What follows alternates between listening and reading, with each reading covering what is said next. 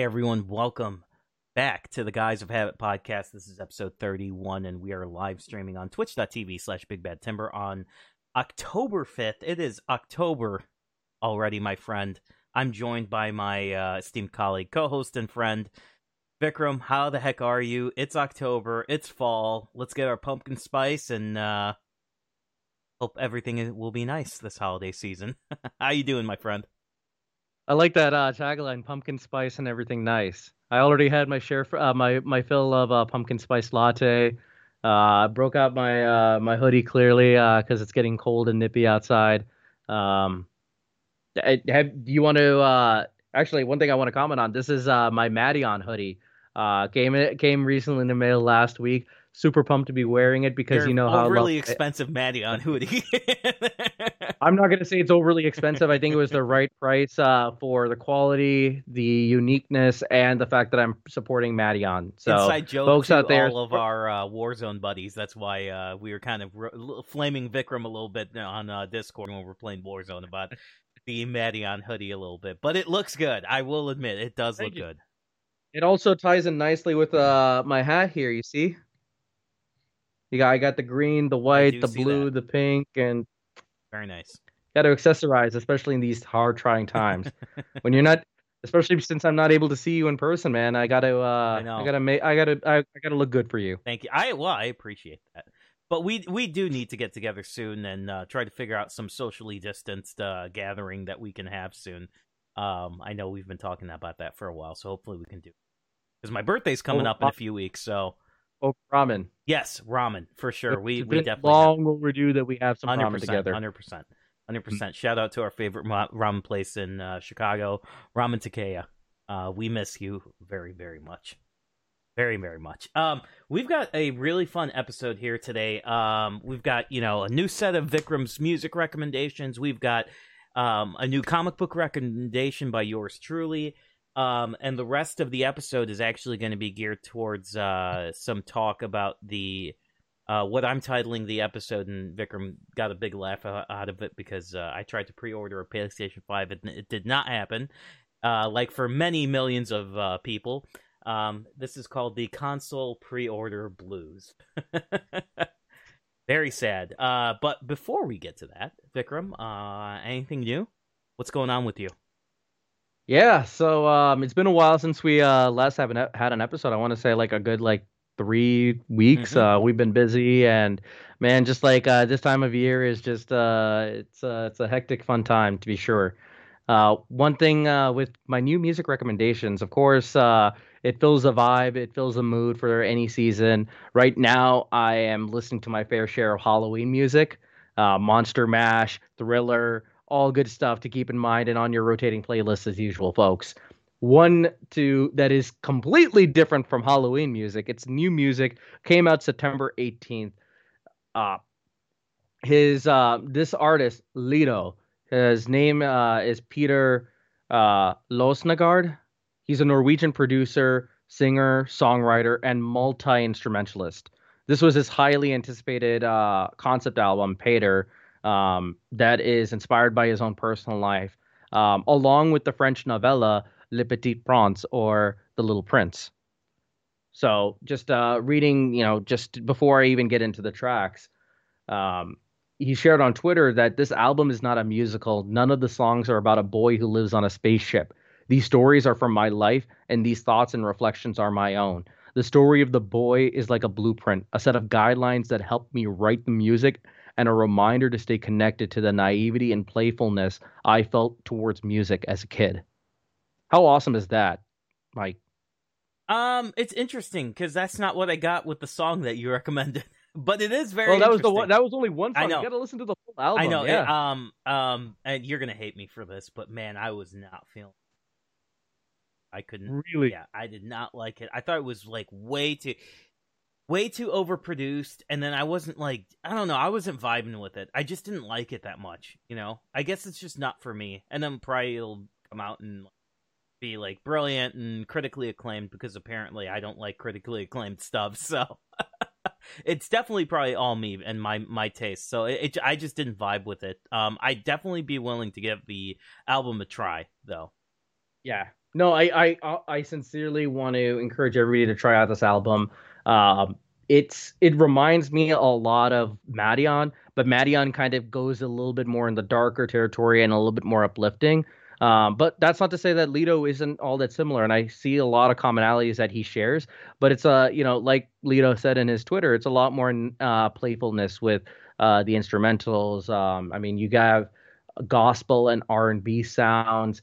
Um, you have the electronics, of course, uh, going there, but I'm really digging the EDM scene right now. Um, there's a lot of playfulness in the scene going on here. Um, there's 12 tracks total. Opens up with Yellow Bike, which is very minimalist. It's like almost like when you wake up in the morning, the alarm that you want to wake up to. So really like I, that like just as a first impression the album i really enjoyed that because it was like an awake and then it goes into rise uh, which is a song that I shared with you, which I really enjoyed because um, I I guess maybe it's just the uh, the tr- inner child in me um, that Lido is sparking up, but I really enjoyed like the the spark noises in the song and just like the the the sheer playfulness of like cacophony of sounds and just everything that he's kind of experimenting with.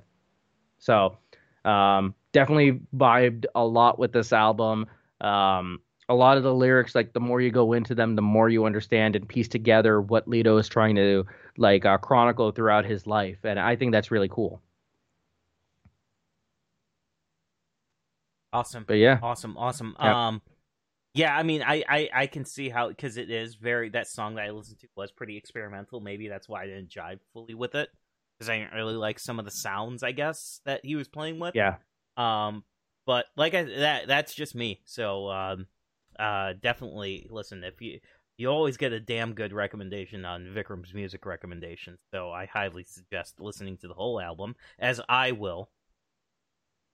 I think it. I, I think it works best if I want to say or like around like 9 p.m., 10 p.m. If you have like an hour of time just to give, um, where you're trying to unwind, you're trying to like you know get ease yourself to sleep, close out your day.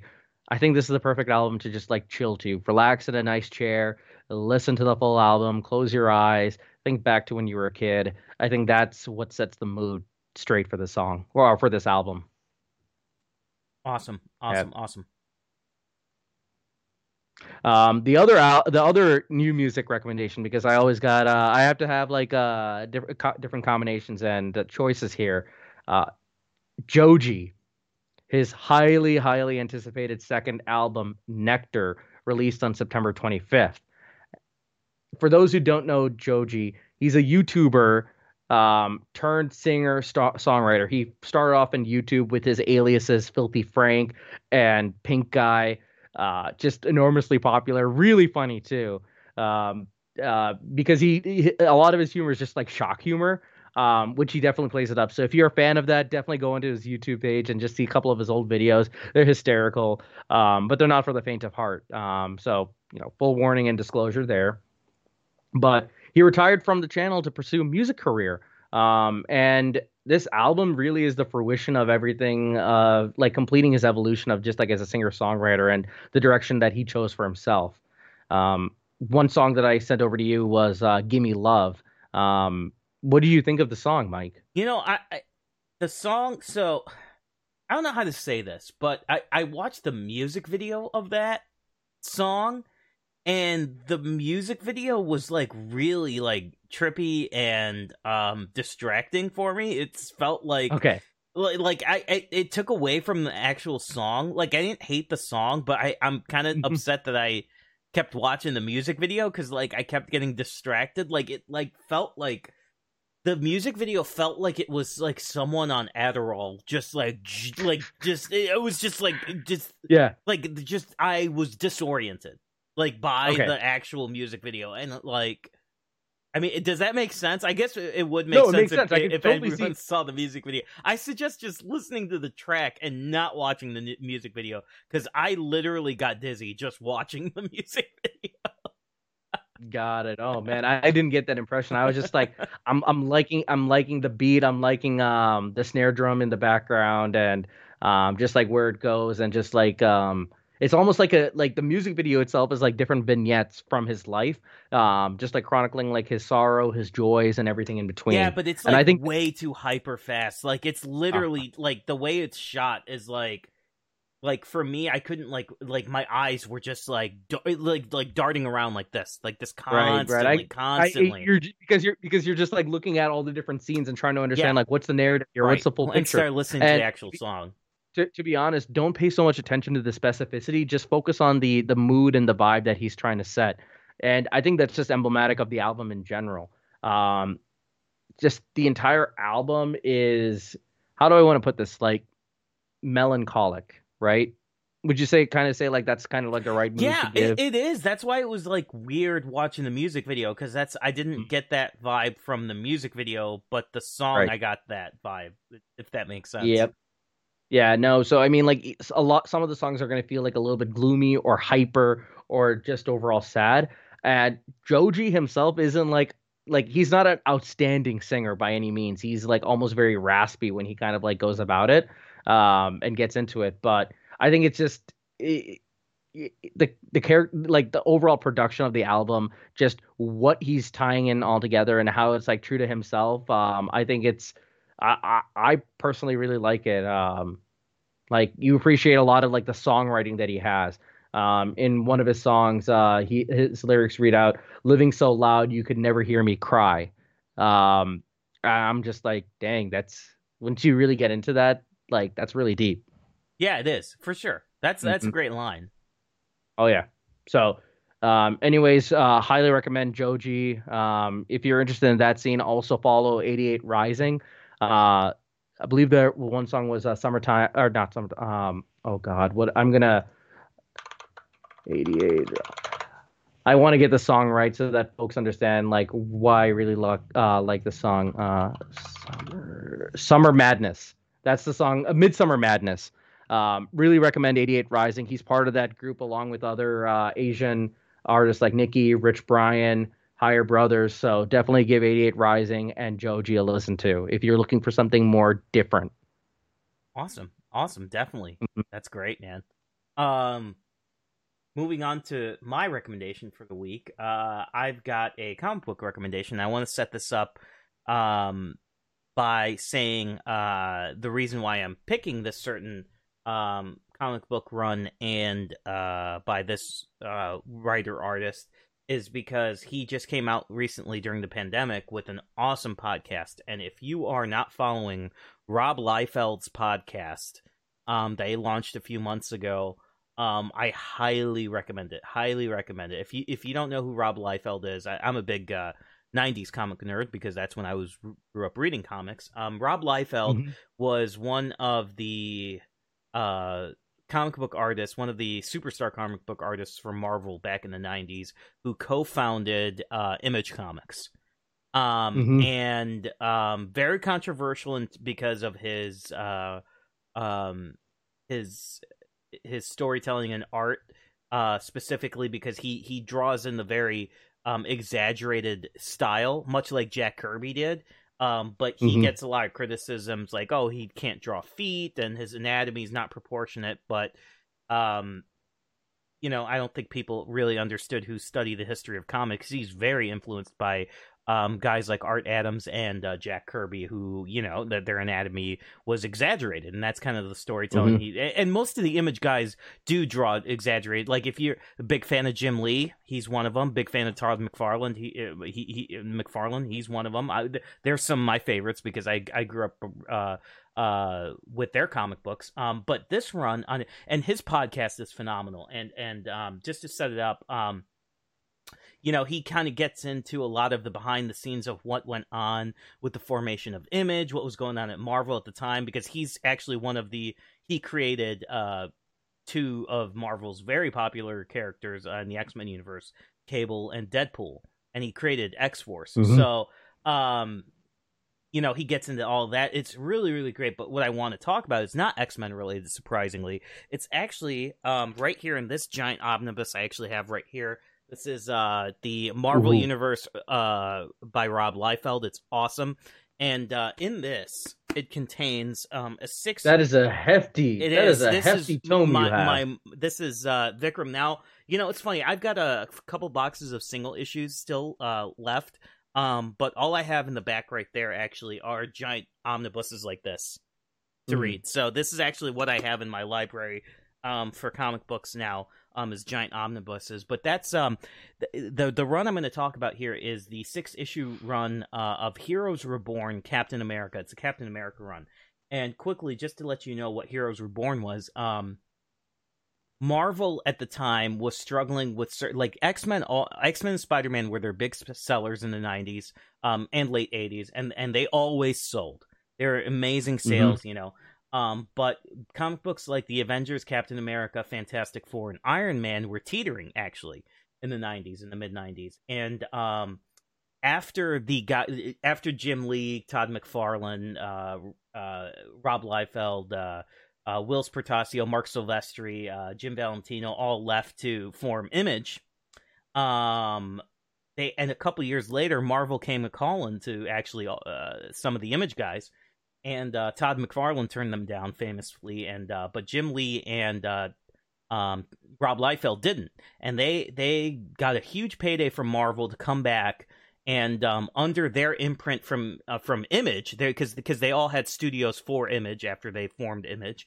Um, yeah, Jim Lee had uh, uh, Wildstorm, and then uh, Rob Liefeld had Extreme Studios. They they contracted both Jim Lee and Rob Liefeld to come and take those characters uh, to basically reboot uh, the Fantastic Four, Avengers, Iron Man, and Captain America. Jim Lee took Jim Lee and his guys uh, from his studio took Fantastic Four and um, uh, Iron Man, and uh, Rob Liefeld took uh, Captain America and the Avengers.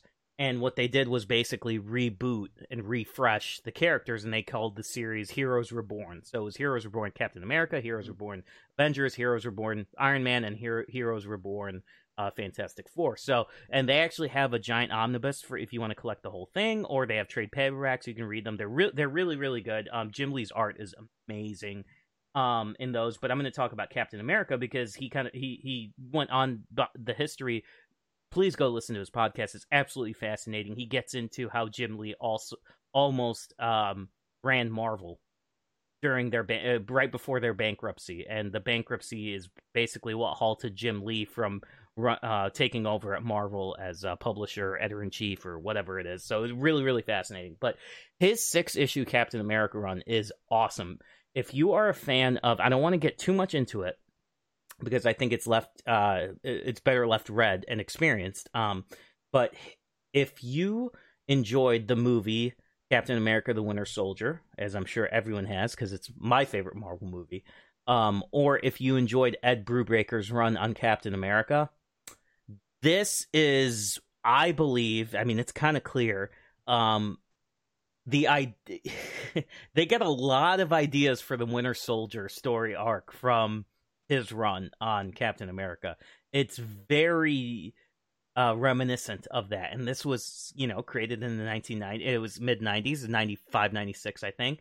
Um, so, you know, a decade before, uh, you know, the Marvel Universe, Cinematic Universe even started, a decade before Ed Brubaker wrote these uh, Captain America comics. So, highly, highly recommend these. Um, and please check out Rob Liefeld's podcast if you're a comic book nerd. You'll get a lot of interesting uh, information that really hasn't been revealed before, and it's really, really fun. Um, but that's all I got for you. I, I really enjoy it. Um, th- this actually the the omnibus I have right now actually connects uh, collects his six issue Avengers run too, which is really interesting. It's very different. Um, Hulk has like this long hair. It's it's really cool, like really really cool, very exaggerated, Almost really like, cool. uh, Are we talking like? Are we talking like Sakaar Hulk or? yes, actually, like yeah. almost. I, I mean, dude, Okay, uh, it's it's it. funny because like they they they took a lot out of his run and Jim Lee's runs from Heroes Reborn. Basically, Mhm. the whole concept of it was was they just retooled the Heroes Reborn concept and made it basically the ultimate universe.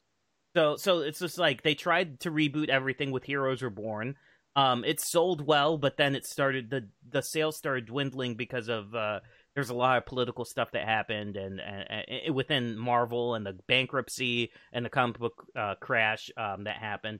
Um, but uh, I didn't want to say it failed. It didn't fail, but uh, they they kind of abandoned it. Let's say they abandoned Heroes Reborn, and then a decade later, or you know, five or six years later, they start they create the ult excuse me the Ultimate Comics line. You know, where they basically start a new universe of you know all these you know uh, Marvel characters. You get Ultimate Spider-Man, Ultimate X-Men, Ultimate Avengers, you know, and they get all these great writers and artists like Mark Millar, who came over and did the Ultimates, did Ultimate X Men, and uh, Warren Ellis did Ultimate Fantastic Four. Brian Michael Bendis. They they basically they basically grabbed all of the indie guys and gals and uh, put them all in and created all the Ultimates line with them. So they and most of them actually did uh, books for Image before that. So it's really interesting. But yeah, that's where the concept came from. It's really really good. I highly recommend it.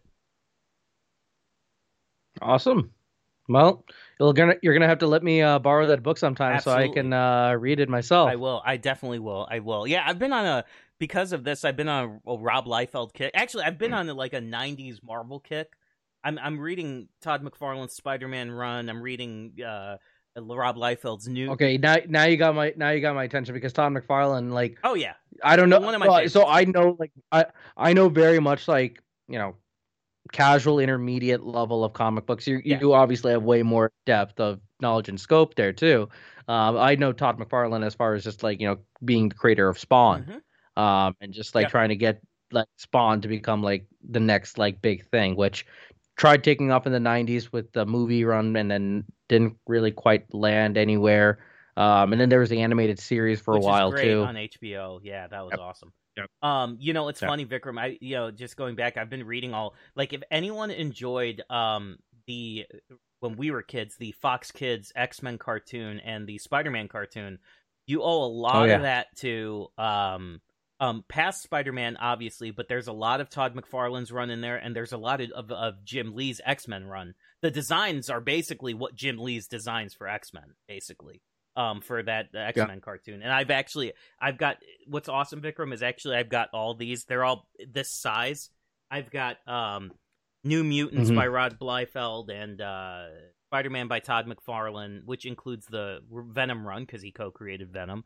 Um Okay. and um Jim Lee's X Men uh with Car- Claremont, all in fat hardcover books. Man, I've been reading those. They're so awesome. They're so awesome, man.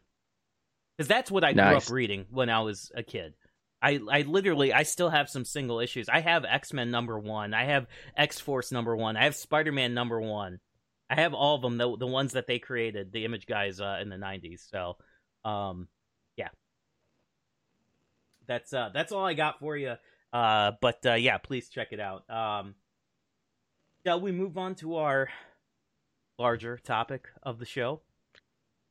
I want to move. I yes. Um, I know the entire second half of our show is going to be focused on like PS5 versus Xbox, but you and I both love Nintendo. We we we we got to sneak in Nintendo here just to like give like a ba- balanced fair news of just like what's new that happened with Nintendo. Um, not a whole lot really. Like just from my casual observation, like the second half of the year for Nintendo is really subpar. I got myself the All- Mario All Star Collection only because like it's a limited Yeah, I release, still got. and I've been really, I have been enjoying and getting frustrated with Sunshine like no other.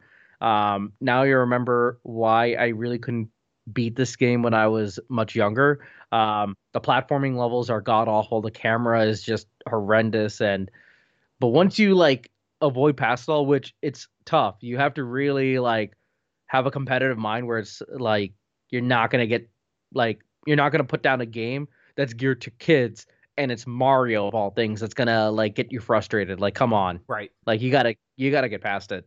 You know, I'm surprised uh, for that release, Vikram, that they didn't try to instead of remastering it, kind of remaking Mario Sunshine. Yeah, Uh, because the game's awesome. I love Mario Sunshine; it's one of my favorites. But there's some really challenging and frustrating elements to that game, um, and the controls, and it's it's it's it's a little tough. Um, I Uh, right, right, right, right now the one level that I'm getting stuck at is the uh, the manta ray level. Like you're in the hotel uh area, and then that. like the big manta ray comes, you like squirt water at it, and then suddenly like it divides out, and then you have to like kill all the the smaller like critters, and it's just like geez, just like you like I feel like I'm grinding like by just like removing all the muck and Yeah. then just yeah, it's it's tough. Um, but it's a tough game. It really forces you to be creative, and there's no better platforming engine than a Mario game to you know for you to like play around and just like move around in 360 space Right. uh, in whatever degree. I'm looking really forward. I'm saving Galaxy uh, for later. I'm gonna get into 64 and Sunshine for now. But um, uh, on to other new Nintendo news. Uh, a new Smash Fighter was announced. Yeah, I really didn't care much for it. I'll be honest. How you. do you? How do you? Oh, come on, Mike. How do you not care about Steve, Alex, Enderman, and Zombie Didn't do it for from me, man. Minecraft, from the world of Didn't- Minecraft? didn't do it. Really? Yeah, and I don't know what the hell Nintendo is doing because you've got to think about their Super Smash Brothers, uh, you know, audience. Are they really Minecraft players? I would argue 100% yes. Wow, I would totally not think that.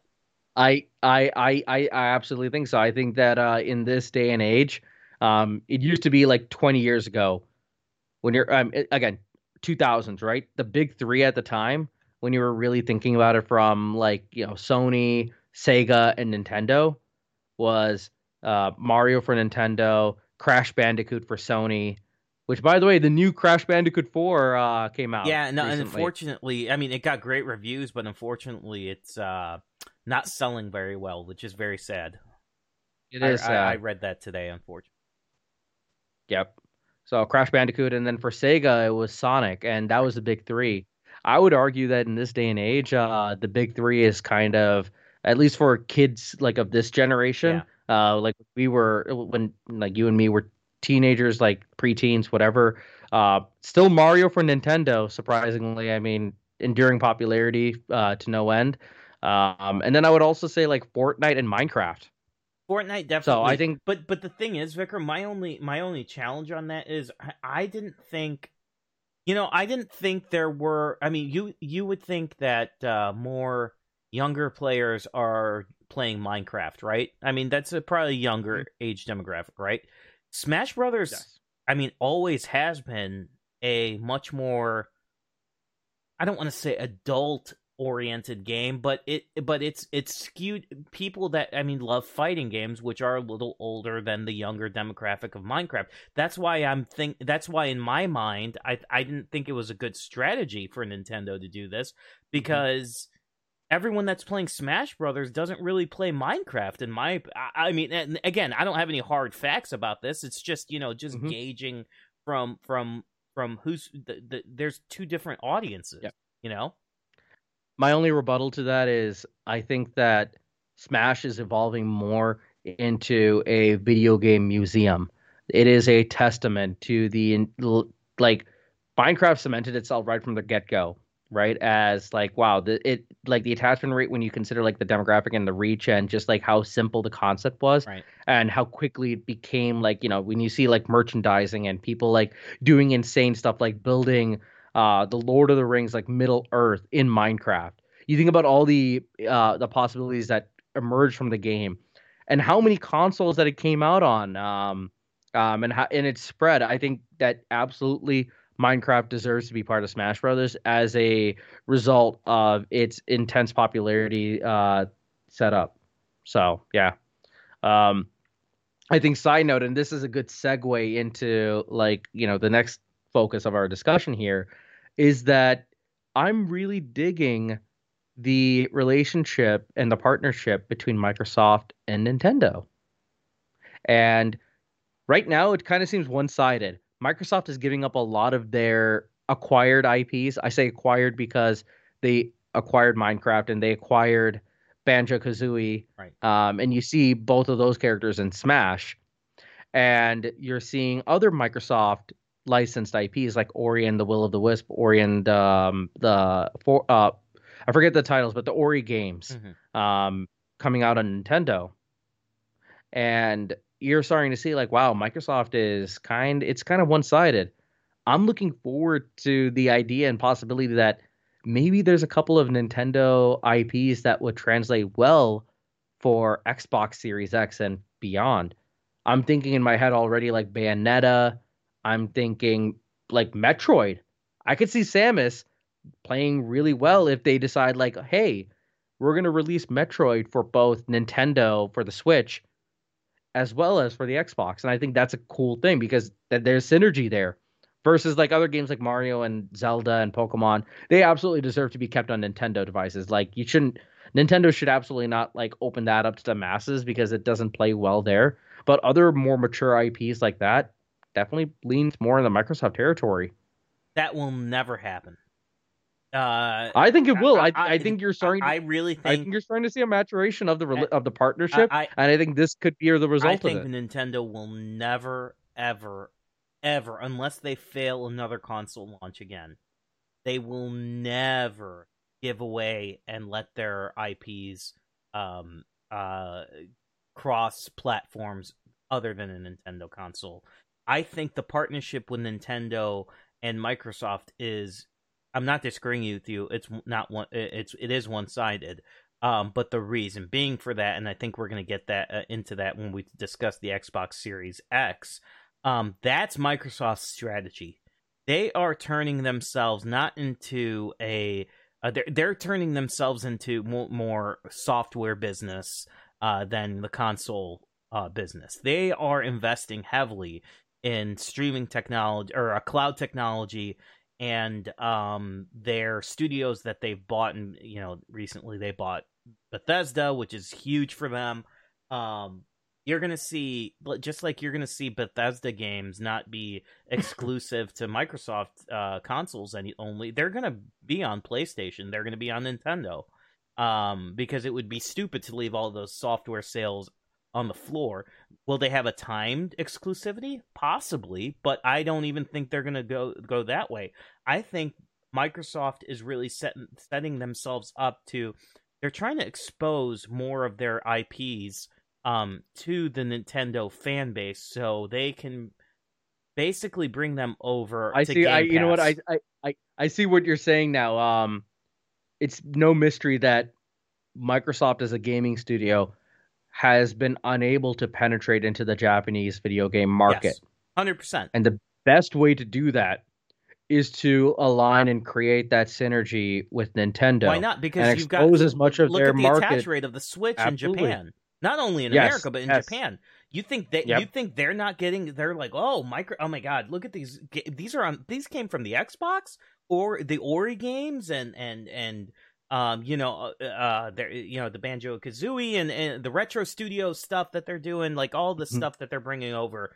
Um, you know, Cuphead, Cuphead on on the Switch, you know, like Cuphead, yeah, you know, so so um, they're you know they fit, and it sucks too because they actually on the they really and funny, and did try funny. to penetrate um just uh the Japanese market with some awesome games on the Xbox 360 and the Xbox. Like, I mean, Blue they Dragon, signed... Tales Tales of Vesperia, Blue Dragon, one of my favorites. Uh, Lost Odyssey, another one, but by the creator of uh, Final Fantasy, Hiro- Hironobu Sakaguchi. Arguably a better Final Fantasy games than the recent Final Fantasy games that have come out the last ten years. Um, you know, and, and they just failed. They bombed because nobody bought Xboxes in Japan. Yep. Nobody's going to buy an Xbox Series X in Japan unless they get some more exposure from from Microsoft's IPs like I, they're getting from the Switch. Yep. Yep, and especially now with uh, well, we're we might as well just get into it, right? Mm-hmm, like, mm-hmm. Uh, um, I mean, how do how do I want to start? I think that uh, Microsoft uh, is Microsoft's overall strategy with their partnership with Nintendo is going to pay dividends. I think that they're going to be finally able to penetrate into the Japanese market. You really look at the the breakdown of um, like just technologies that a typical household in Japan or in the U.S. right in the U.S., it's no mis- it's no mystery that um, uh, typically you uh, uh, households have either a Nintendo Switch and a either and either I say between an Xbox or PlayStation. You know, there's a small minority, and I know you're part of that minority group that owns all consoles, irrespective. But you're starting to see more and more willingness for folks to like, hey, I like Nintendo games. I'm gonna play the Nintendo games on my Switch, and then I'm gonna have either a PlayStation or an Xbox, depending on what your uh, what their preference is, right? Mm-hmm. And I feel like uh, the strategy for uh, getting into the Japanese market with uh, trying to align more closely with Nintendo and their IPs, I think is a bold one. I think it'll pay handsomely well. I think that because you have to see the popularity now more than ever of PC gaming and just how global PC gaming has taken off. And you look at, I mean, yes, Xbox Series X definitely didn't sell out in pre-orders as uh, hotcakes as uh, the PlayStation 5. You know, I will concede that. But Microsoft, I mean, consoles by themselves like are a sunk cost. You will get gamers via the games um, or DLC or online purchases, online content, because really the console is a gateway to everything else uh, for, well, really a gateway to more of your wallet, right? Right. And so Microsoft's strategy of having Game Pass and trying to open up Game Pass as much as possible um, with PC audiences is a great strategy. I love Microsoft taking the strategy of we're going to become the Netflix of gaming, and you you look at the um, you know you're looking at new competitors now in Amazon and Google who are trying to eat up some share, but Microsoft is like rebutting that by showing that they can be a juggernaut in the future of cloud gaming and um, just gaming overall. And you know they're more serious than ever with building their IPs. Um, they made it a uh, they made it very well known at their um, at the last last year's E3 how many studios that they were going to acquire then, and you know in another in just this year just a few uh, a week a week or two ago they acquired Bethesda, and it shows their affirmed commitment to that space uh, to counter and compete effectively against Sony. So here's here's here's the risk in all this. I think first of all, I, I am not going to disagree with you because I I think I've been saying it all along for the past year that um, Xbox transitioning into this new generation of consoles. I'm not going to say they they do obviously care about the hardware, but clearly they click they care more about their software. Um, and they have they said, you know what, we're not we don't we don't care if we're gonna win the console war. Just like you said, it's a sunk cost. What we care about is is having our services, Game Pass, Xbox Live, you know, all the things that they're offering, Project xCloud, available to everyone. And you can play all these games from whatever platform you want to play. PC, you want to buy an Xbox? Here it is. It's got great specs. It's cheaper than a PC, um, than a high end PC. It's it's for you. It's right here. You want to play it on PC, great. We have all of our games available on Windows. Um, we're gonna put some on the Switch. You know, if if we can, obviously, because you know there, there's hardware limitations on. We're certain. No, well, also also certain um, IPs play better to the Switch audience yeah, compared they're, they're, to right. But here's the thing, though. This was shocking because Microsoft paid seven billion with a capital B billion dollars for Bethesda. That is more than what Disney paid to acquire Marvel a lot more. Yep. That is a yep. lot more than Disney acquired to pay uh uh Star Wars. And I believe it's on par with what Disney paid to acquire Fox. I don't remember that transaction, but I know definitely Star Wars and Marvel were way under seven, the seven billion dollar um, transaction. So Microsoft is just going out buying these studios and trying to integrate them into Xbox Game Pass and uh, into Xbox uh, Cloud technology, um, and they are spending a lot. Now, listen, they've got tons of money. I mean, it's Microsoft; they're doing some spectacular things on the technology front, but you know that is a lot of money to invest. They are going all in on all their services um, and that's where they're heading. They've completely given the console market space up to Sony and Nintendo. They said, We're out of it. We'll create them. Sure, we'll give you a cheap alternative to a high end PC, but we're out. This is our platform now. We are expanding to cloud technology, cloud gaming. We're, we're expanding our Xbox Game Pass. Um, mm-hmm. and, and that's the direction they're going. And from a standpoint, I, I think that is actually a brilliant stand, uh, a brilliant tack to take because um, they finally realized they can't compete with Sony or Microsoft in the console space, but they have something else to offer because they're a technology company, you know, and and a brilliant technology company at that with with incredible innovations. Um, so they're leaning, they're pushing gaming in that way, in the in the way of innovation, you know, which is which is really awesome. Um, and that excites I, I, me because yeah. um, you know, I don't have to buy an Xbox anymore, which is awesome. True, and I I have yet to catch up because uh, I do not own a PC, but am now that uh, Bethesda is part of Microsoft. I, I I dearly hope the next Elder Scrolls game. I, I think the next Elder Scrolls game is confirmed as well as um, what was the the the the sci-fi game Starbound? Starfield. Starfield, yeah um, that Starfield and Elder Scrolls they were committed to being on all platforms. Right. You know, depending right. on which, like, which ones can support to. and handle it. Yeah, I would expect that to honor that. Um, but it really does throw a wrench. I mean, I'm happy for it because uh, this means that we could potentially see New Vegas 2 or just an expansion right. on Fallout universe. Uh, I really didn't. I, I enjoyed Fallout 4.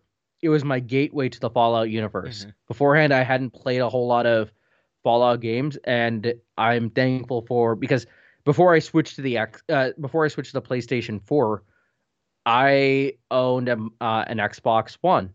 Um, that was like my first big purchase console that I made once I um, started uh, getting income uh, from work. Um, to me, that was like I'm finally a big boy console, like with my own money. I'm gonna be playing like all these mature games that were before I was like playing on my Game Boy um, or like my Nintendo console. Um, so it was like a step up for me. And then I switched over to PlayStation because PlayStation had the better IPs and the better content that appealed more to me. Right. So I mean, I'm I'm I'm very much uh, a fan of where Microsoft is going and where Microsoft is as a technology company. But, but I have to admit that yes, I switched over mid-cycle um, because PlayStation won me over. But um, yeah, what what's the argument for PlayStation Five? You know, um, just all the snafu with uh, how they rolled out their pre-orders yeah, and Microsoft terrible, making jabs man. at them. Like, well, I, I know you have a story to share about just like your Dude, own yeah adventures. I mean, I want a PlayStation 5. That's the only next gen console I want. And um I actually had it in my cart in my Best Buy cart. And I mm-hmm. was at when all when they started selling out and the whole snafu started happening um after their presentation for the PlayStation 5. Um I actually was in my on my phone in my Best Buy app literally refreshing as I was seeing um the other retailers starting to post them and I had one in my cart for over an hour and I couldn't check out. So um, I know that happened because I, I went to Twitter. Everyone was on Twitter complaining about it and all this stuff. And I've I've seen people like you know order multiple like you the the effed up thing is is that it seemed like people um bots were behind it and right yep. after that started happening everything was on eBay and they were going for like a thousand dollars or like screw this i'm done i don't even you yeah. know i actually did want to buy a, a playstation 5 and now this just made me not want to get one for a long time um did you want to so curious for your thoughts mm-hmm. here did you want to get the disc version or the discless digital I version was, see i was hovering on both getting the disc or the discless i had the disc in my um um cart uh because that was the only one that would allow me to put in my cart. I thought about getting sure. the the digital, but then I saw the digital hard space, the hard drive space on the di- all digital one. I'm like, dude, it, will fit two games on there at most. Especially if you're playing Call of Duty Warzone, you can only fit that game on the play on the all digital version. It's garbage. I mean, the, when will they put? And I know they're trying to keep the cost down, but dude, when will they put um larger SSDs in there? You know? Yeah. It's ridiculous. Uh, the Xbox Series I- I X too. that- Yep. I think that speaks to just where the flash memory market is as a whole right now. There hasn't been a whole lot of leaps and innovations in that space. Right. I, I have heard that the PlayStation 5 uh, no longer sounds like a jet engine compared to the PlayStation. Apparently the fan is very for- quiet. Yeah. yeah, yeah. So I've heard good things about it. My um, it's it's it's very interesting um, seeing PlayStation strategy or Sony strategy play out with PlayStation Five. Um, just like going all in on the digital because that's exactly what Microsoft wanted to do with the Xbox One Right. and they were roundly panned by everybody for going in that direction and forcing that choice. I give Sony credit for giving a choice in the matter and not like saying, "Oh, we're going to go all in on digital gaming." Right. But when I so personally as a consumer, I I'm right now I'm in a space where I have a lot of games that I have to finish off on the PlayStation 4. Right. And I'm personally going to wait until the mid-cycle refresh because you know there's going to be a mid-cycle refresh for the PlayStation. and it'll probably PlayStation be 5. smaller and, and better and It'll probably be smaller. It'll probably have better flash memory once the market figures out better technologies in that space. and hopefully And the may also- pandemic's over because that'll Yes. hopefully bring the prices down for that as well. Yes, one would hope, Mhm. but it's in, it's also interesting that uh, the price of games have increased too. Yep. They I are knew that was uh, going to happen.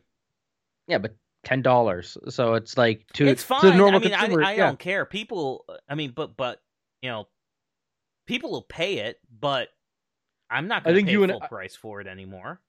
I think you and I are both aware on not just uh like just the price point, but it's like you're paying seventy dollars, but in actuality, you're probably like for certain games, you're gonna pay like one hundred and fifty dollars just like for DLC content Right. that's gonna be baked into it. Dude, you, you know what really pisses me off about this too, and I'm going to talk about my the reason why I wanted a PlayStation Five.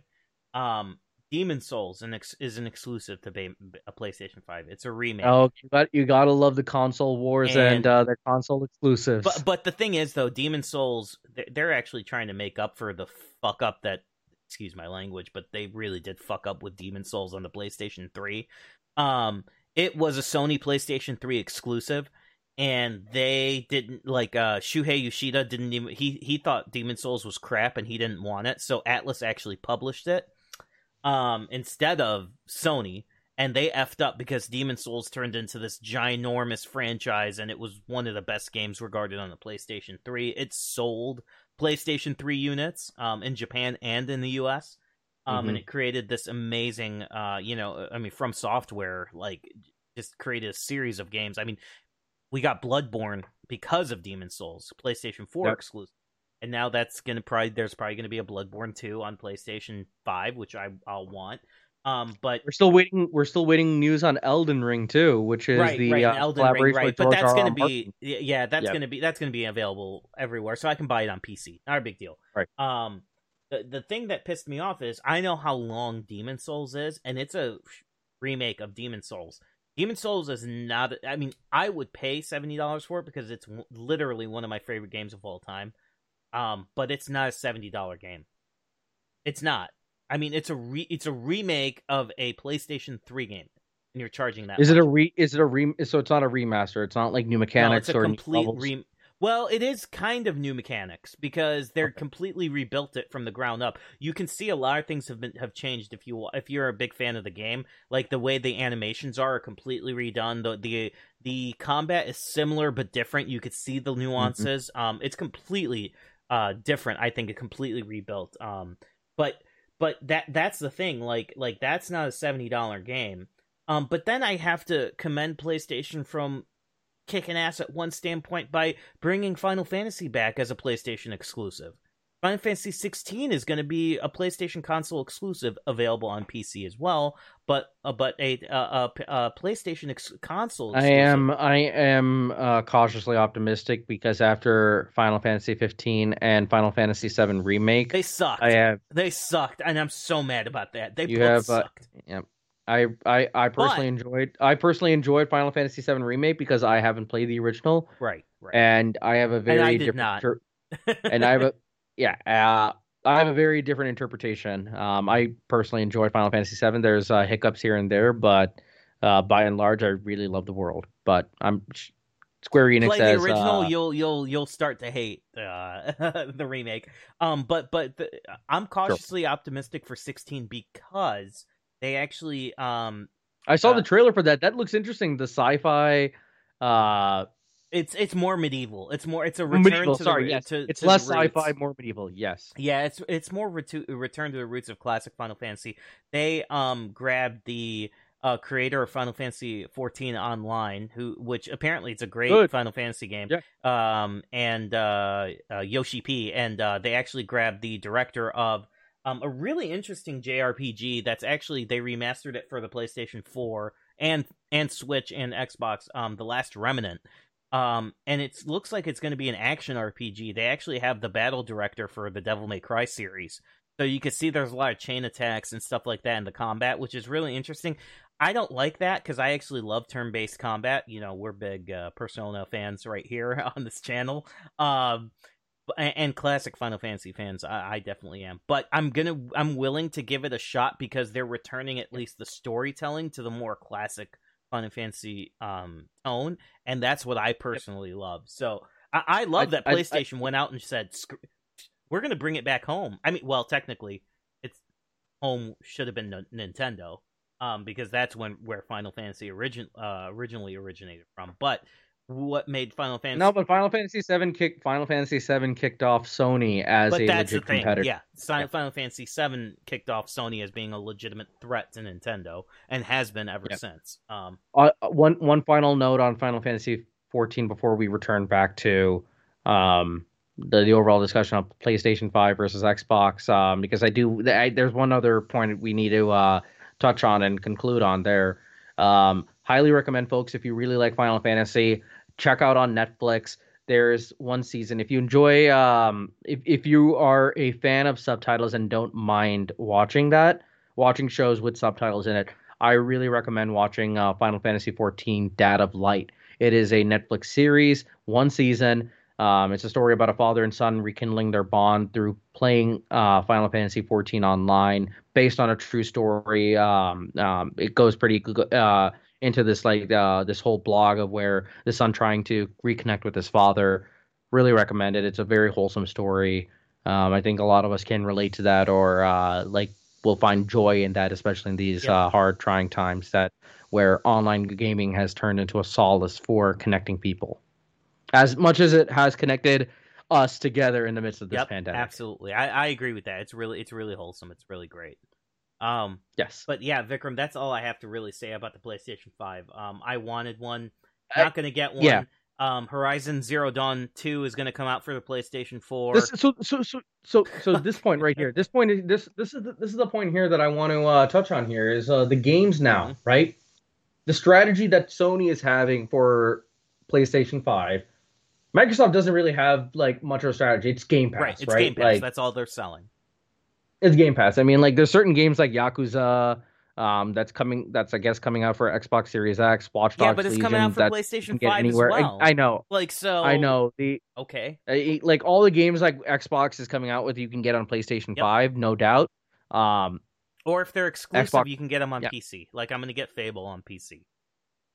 yes. So. Um, and PlayStation, I, I just can't wrap my head around this. Um, why go from the beginning um with Horizon Zero Dawn and Miles Morales Spider Man? Like, I get Miles Morales Spider Man Man's like one A, like the in between to the uh to the successor, which I'm really hoping they tie in uh, more of uh, the Sinister. Or no, sorry, the Spider-Man Two for the PlayStation is, is leaning into uh, Venom territory, right? Or the Venom storyline, because that was. Um, am I wrong there? You're talking about the PS4 Spider-Man game? Yeah, the PS4 yeah, Spider-Man the ending. Yeah, off- they're changing up their. they- yeah, you could see at the end uh, in the in the post credits, Harry's actually in a tank with the symbiote, which is really interesting. Yep. That it's Harry Osborn. Yep. But yeah. Yep. Um, I think I just think like at a glance, it's just interesting to see like Sony's strategy and that okay, like Horizon Zero Dawn is also kind of interesting. Um, it's a, supposed to be a true sequel.